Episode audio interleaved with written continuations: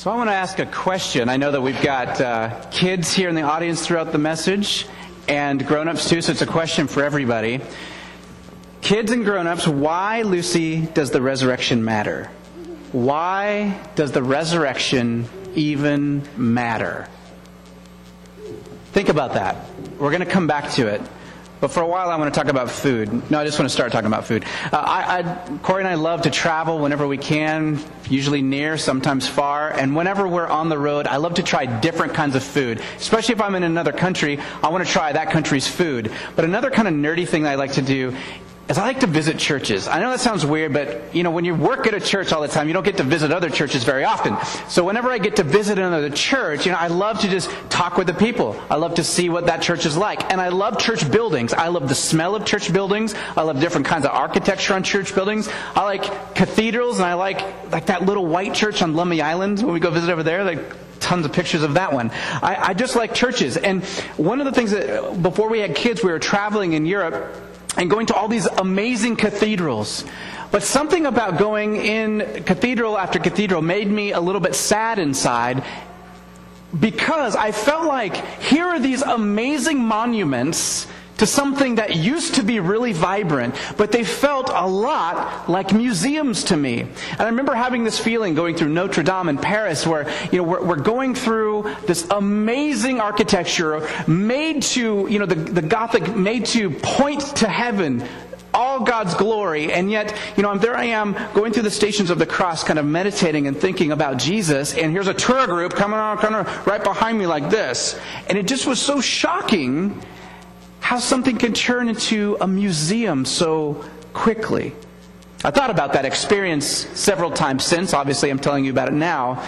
But I was thinking about how quickly our lives can turn from vibrant, exciting, fulfilling things into fits and starts of barely making it, of, of thinking only of the past. We have photo albums and hard drives full of, of memories, like, like museums.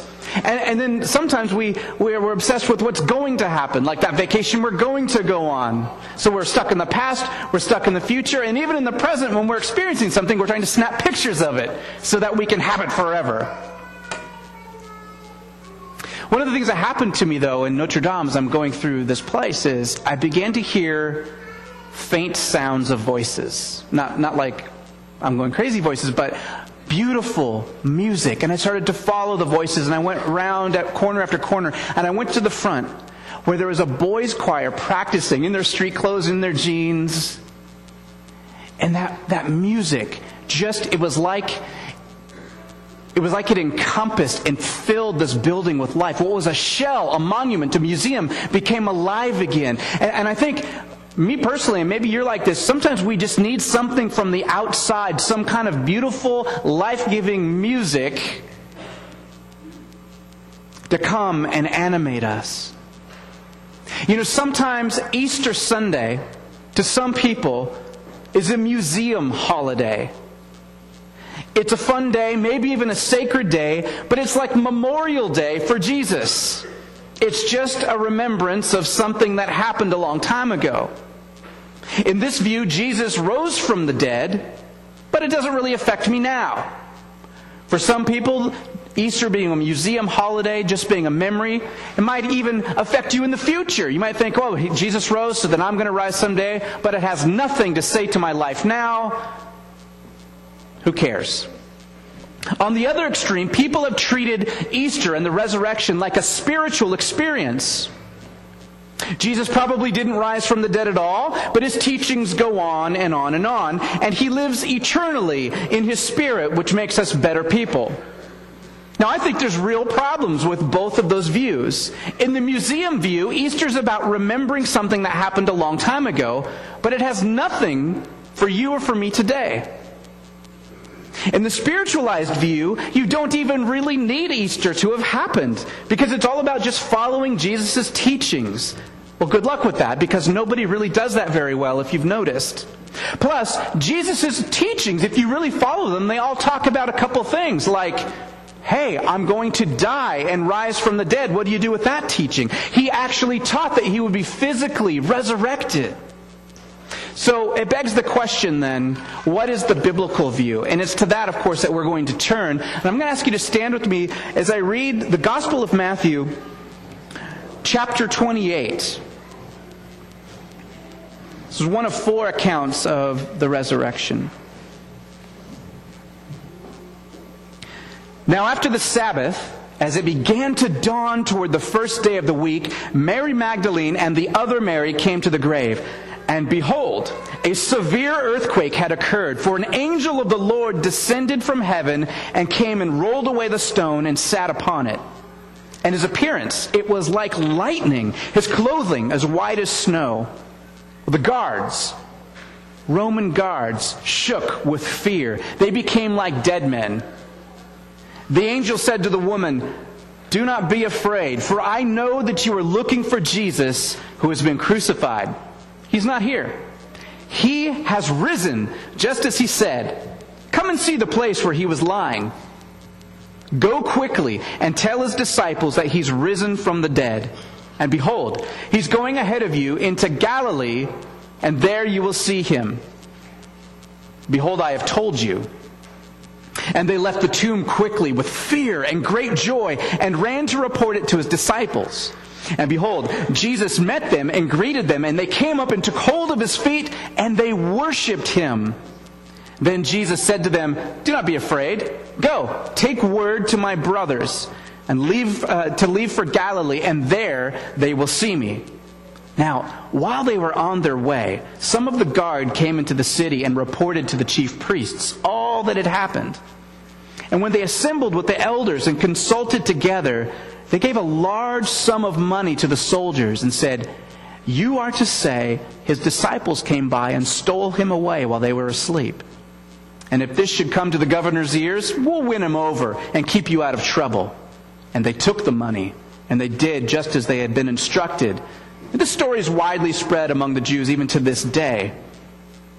But the eleven, the eleven disciples proceeded to Galilee, to the mountain which Jesus had designated. And when they saw him, they worshiped him. But some were doubtful. And Jesus came up and spoke to them, saying, All authority has been given to me in heaven and on earth.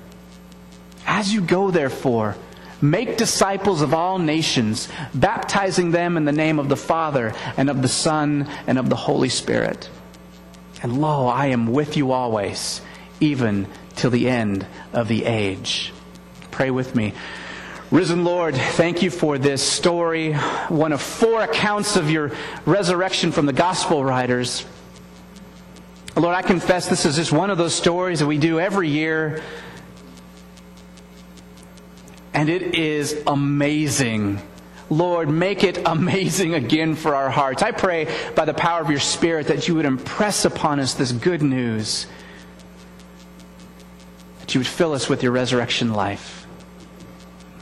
Amen. You may be seated. Now, before I read that passage in Matthew's Gospel, I asked you why the resurrection matters why it matters at all. Now, I kind of want to rephrase that. Does the resurrection of Jesus, think about this, does the resurrection of Jesus make any difference in your life right now? Does it make any difference in your life? Does it make any difference in your work or in your search for work if you don't have any? Does the resurrection make any difference in your family, how you live your life? how you interact with people. Does the resurrection of Jesus have anything, anything to say about sickness and death or grief or injustice? In other words, why is the Resurrection Sunday or Easter Sunday, why is that such a big deal?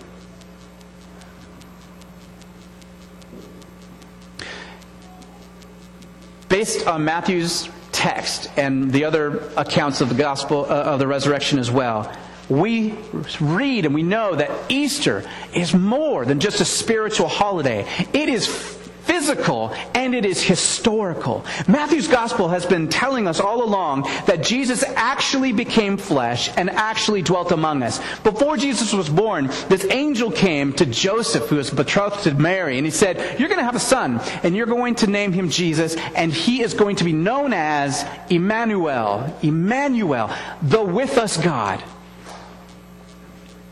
And Jesus grew up and he did the things that no one expected prophets to do or messiahs even to do. He did things that only God does in the Bible, like control the weather on a stormy sea, like raise people from the dead, like forgive sin and heal the sick. Jesus taught the words of God. So he did the deeds of God, he taught the words of God. While everyone else, the religious teachers, were teaching about the word of God, Jesus was teaching as one having authority. He was different than the other teachers.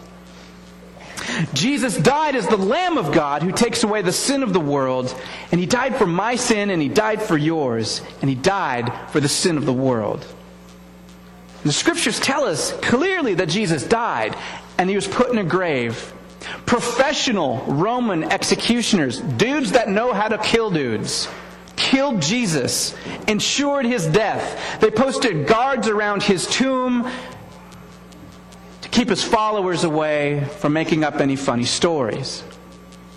But in all four gospel accounts, something strange happens when the women went to the tomb earthquakes and angels, empty tomb, Jesus alive. And this is where the resurrection really takes hold because in Jewish and Greek thought, resurrection could never mean like someone is just alive in the spirit after they died. Resurrection, that word actually means that someone really died and that someone who was really actually dead really actually came back to life again in a way that they were not alive before. So it's not like resuscitation, you know, where Lazarus, he dies, he's even in the tomb four days and Jesus calls him back out. Guess what? Lazarus is dead now because he was just resuscitated. Or Jairus and his daughter who died, Jesus brings her back to life. That's a resuscitation. She's, she's gone now because she was resuscitated, not resurrected. But Jesus is in a resurrected body that doesn't decay, doesn't break down. That's something completely different. It's not some secret spiritual insider thing. Jesus rose from the dead in a real and glorified body. He was more fully alive than he had ever been before. Kids, check this out. Have you ever thought about this, kids? That Jesus, when he was resurrected, he could touch and be touched, and he could eat food. That's a good thing, because if we're resurrected someday, we get to eat good food. But he could also do superhero stuff, like pass through walls that were locked, like he can walk through walls. And sometimes Jesus could like teleport. He'd be in Galilee at one minute, and then he'd be, boom, I'm in Jerusalem, or bam, I'm over here amazing stuff. Resurrected bodies have like superpowers. So on Easter Sunday, we remember that Jesus physically, historically, really rose from the dead. And yet, there's more to Easter than just remembering. Right? That's, that was that museum view where we just remember something cool that happened a long time ago. The resurrection of Jesus is more than just like God saying, check this out, this is going to blow their minds. Right? It's more than just a, a one-time trick. Theologians often say that, res- that the resurrected Jesus is the prototype of what he will make us. So Jesus, rising from the dead, is prototypical. That means it's before what will become typical. You're following me now. So someday it will be typical for you and me to be in resurrected bodies through faith in Jesus. Amen? That's awesome. That's a typical existence I'm really looking forward to because this typical existence isn't good. Okay. So Easter is more than just remembering some event from the past.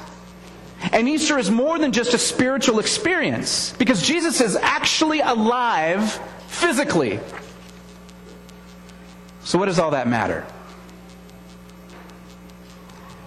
I think one of the answers to that question of why that matters or how we know that matters is because of what we've come to call the Great Commission. I know that's weird. That's usually not an Easter sermon, I don't think.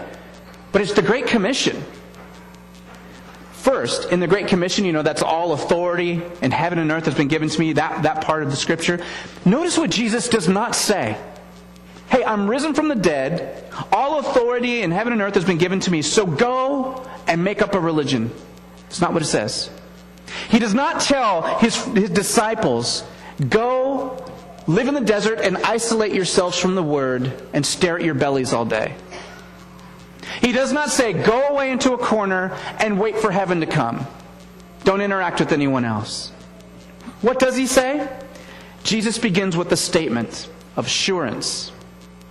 He says, All authority in heaven and on earth has been given to me. Now, if you're just visiting with us, awesome. I'm glad. We've been actually working in Matthew's gospel for the last couple years, on and off. And uh, there's this story in the fourth chapter. So we're in the 28th chapter, but way back in the fourth chapter, Jesus got baptized, just like what happened here in the Jordan River. Probably a cooler experience. And then he goes out into the wilderness, into the desert. He's fasting for 40 days. He's out there by himself, and Satan comes to him and tries to tempt Jesus. And one of the things he tempts him with is he takes him up to a high place and he says, Jesus, I want you to look as far as you can see. All the kingdoms that you can see with your eyes, I'll give them to you. If you just bow to me, if you just bend the knee to me. Of course, Jesus resists this temptation. And what's amazing is, and, and awesome, I think, is that he resists this this little sliver of kingdom that, that Satan may or may not have been able to give him. And going through suffering, he actually receives from the Father all authority in heaven and earth. Every kingdom and realm is now under Jesus. He was offered the easy way out, and Jesus refused. Well, it seemed after that story, he refuses Satan, Satan goes away. It seems that Jesus kind of might have made a mistake that uh, Satan may have gotten the upper hand. I mean, after all, he did die on a cross. Right? He was falsely accused, went to the cross, and died. No kingdom, no legacy. But appearances obviously are deceiving because Jesus broke out of death itself.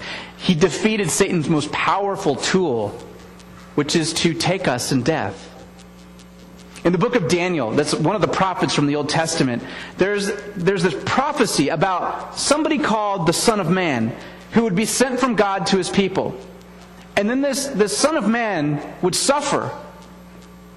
But then he would be vindicated by God. And check out what it says. On him was conferred rule and honor and kingship, and all peoples and nations and languages became his servants. His rule is an everlasting rule which never passes away, and his kingship will never come to an end. Jesus, the Bible has been saying over and over again, is this Son of Man. He is the one who's received this authority from God. Okay, now I just said the A word, authority. I know kids in here. There's a, authority can be kind of a negative word to us. Um, we're suspicious of authority. We tend to think uh, people abuse authority, and frankly, uh, who hasn't experienced the abuse of authority in their life? So, is it really good news that Jesus has all authority? I mean, after all, we're democratic. We really don't like anyone having all the power, right? Well, let's check out what kind of person this, per, this Jesus is who has all authority. First of all, he was already perfectly fine being one of the Godhead, Father, Son, Holy Spirit. Like, he was doing probably okay when he decided for your sake and mine to become a baby in the first century in Roman occupied Palestine. He became flesh, he became vulnerable and dwelt among us. This Jesus, who has all authority, washed people's feet, fed the poor, he taught the blue collar and the white collar, and he healed the sick, and he confronted the abusive. And he took time to build relationships with social outcasts, and he built relationships with the upper crust. And he died for people like you and me who deserve death. And then he defeated death and rose again. He is the only one I trust to have all authority. All right, if there's anyone that I trust to have all authority, it's Jesus.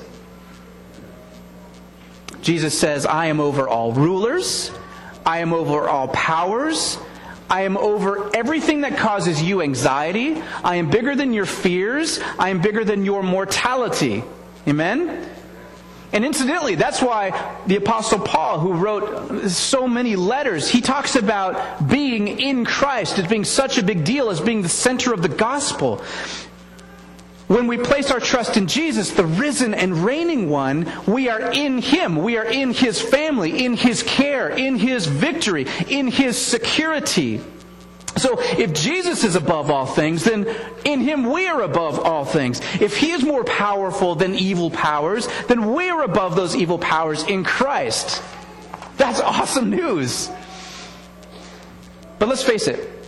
Okay, so Jesus is been given all authority in heaven and earth. My world, I don't know about you guys, but my world doesn't really look like Jesus has all authority. Like there's a lot of stuff going down um, that I wish was not going down. Oh, here's the amazing thing about this message. Is Jesus promises one day to reappear, to bring his kingdom in full, where there'll be no more tears and no more pain and no more death and no more sin, and we'll be giving new bodies. The prototype that is prototypical in Jesus will be typical in you and typical in me. But in the meantime, God's plan is that he chooses to advance his kingdom. Check this out through you, through you, Benjamin, and Stephen, and Lucy. Yeah, he's gonna he's gonna advance his kingdom through you, and everyone who puts their faith in him. This actually makes perfect sense when you consider Genesis 1 and 2 that tell us that we were made in God's image. What the resurrected Jesus does is come and he, he begins to heal us and to remake us in that image to give us new life. And because this is so, because Jesus is risen and all authority has been given to him, we get to live differently. And that's why Easter matters. Jesus literally says, as you're going, make disciples of all nations, baptizing them in the name of the Father and the Son and the Holy Spirit teaching them to obey all that I've commanded you. Jesus has authority and he sends us. And this sending has basically two sharp ends, two facets. First, there's the sense that we're to go. We are to go about spreading the good news of Jesus in word and deed to the nations. The nations are literally anyone who doesn't know Jesus.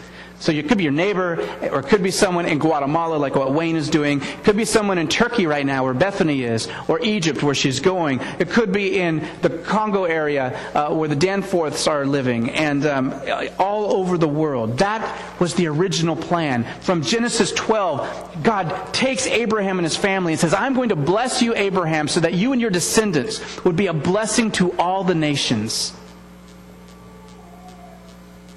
The second facet of this command can be translated as you are going. It's a command for everyday life. This is why the resurrection matters. As you are doing life, as you are going to work, as you're playing with your grandkids or building starships out of Legos or going to school or as you play soccer or spend time with a friend or feeding the poor or visiting the sick or riding a bus or running a business or painting a picture or writing a song as you go and do your life, make disciples. As you go, as you are doing the things that you do, make disciples. In our vernacular, what does make disciples mean? It's make students of Jesus, apprentice people in Jesus, invite people to experience the good news, love them, reflect Jesus to them, extend grace and truth. Proclaim the good news, serve, live in such a way that people will want to become an apprentice of the one that you are an apprentice of. That's, the good news of the resurrection is that life actually matters. It's not just waiting for something to happen. We are the sent ones of the risen and reigning Jesus. We are sent in His authority. So when you treat people with love and respect as you are going, you treat Jesus with love and respect as you are going. Amen? That's good news. It's not like you have to go get a special degree for that. When you clock in at your mundane job, but you do it with integrity, it has lasting consequences. Don't ask me how in the kingdom of God. That's part of the good news of the resurrection. Kids, when you love and respect your brother or your sister or your mom or your dad or your friend, you do that for Jesus. Yes. And this resurrection life that we get to live, it's like, it's like the beginnings of that beautiful music that fills the empty shell of an old church building into something with vibrant life. And these disciples, they become apprentices of Jesus by spending time with you. And we're to baptize them, just like Stephen and Liam were baptized today, robed in white as they identify with Jesus' forgiveness, as they identify with his purity, baptized in water that washes away sin, going under the waters to symbolize a vicarious death with Jesus, breaking forth from those waters, rising again with the risen Lord, filled with his power, filled with his spirit. I love Easter. Jesus has authority and he chooses to give people the high honor and dignity of joining him in his work. You ever thought about that? Like, this is an invitation to get to do stuff with God. That's awesome.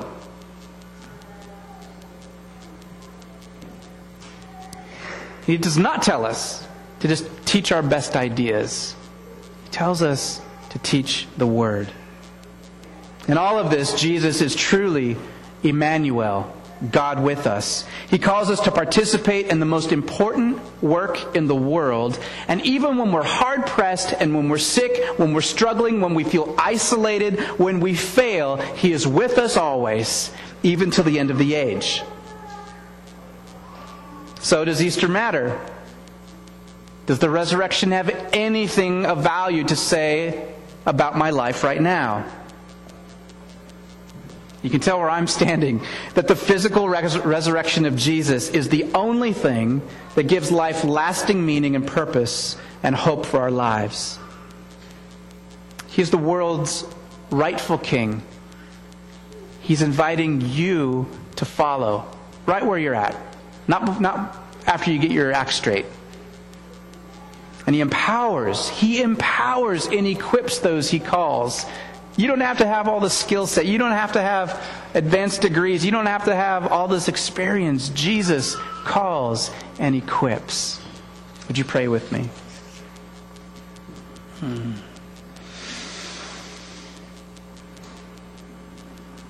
Jesus, thank you for breaking into our world.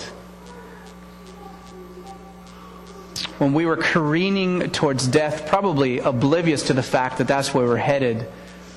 Left to our own devices, that's where we are going. But thank you that you broke the, the stranglehold of death, that you invite us to trust you, that you invite us to have new life in you. Thank you, Lord, that when we place our trust in you, the risen one, you send us your spirit. You give meaning, you give color, you give music to our lives, Lord. You give us hope beyond hope. Thank you for that high and valuable calling, Lord Jesus. Help us to trust you.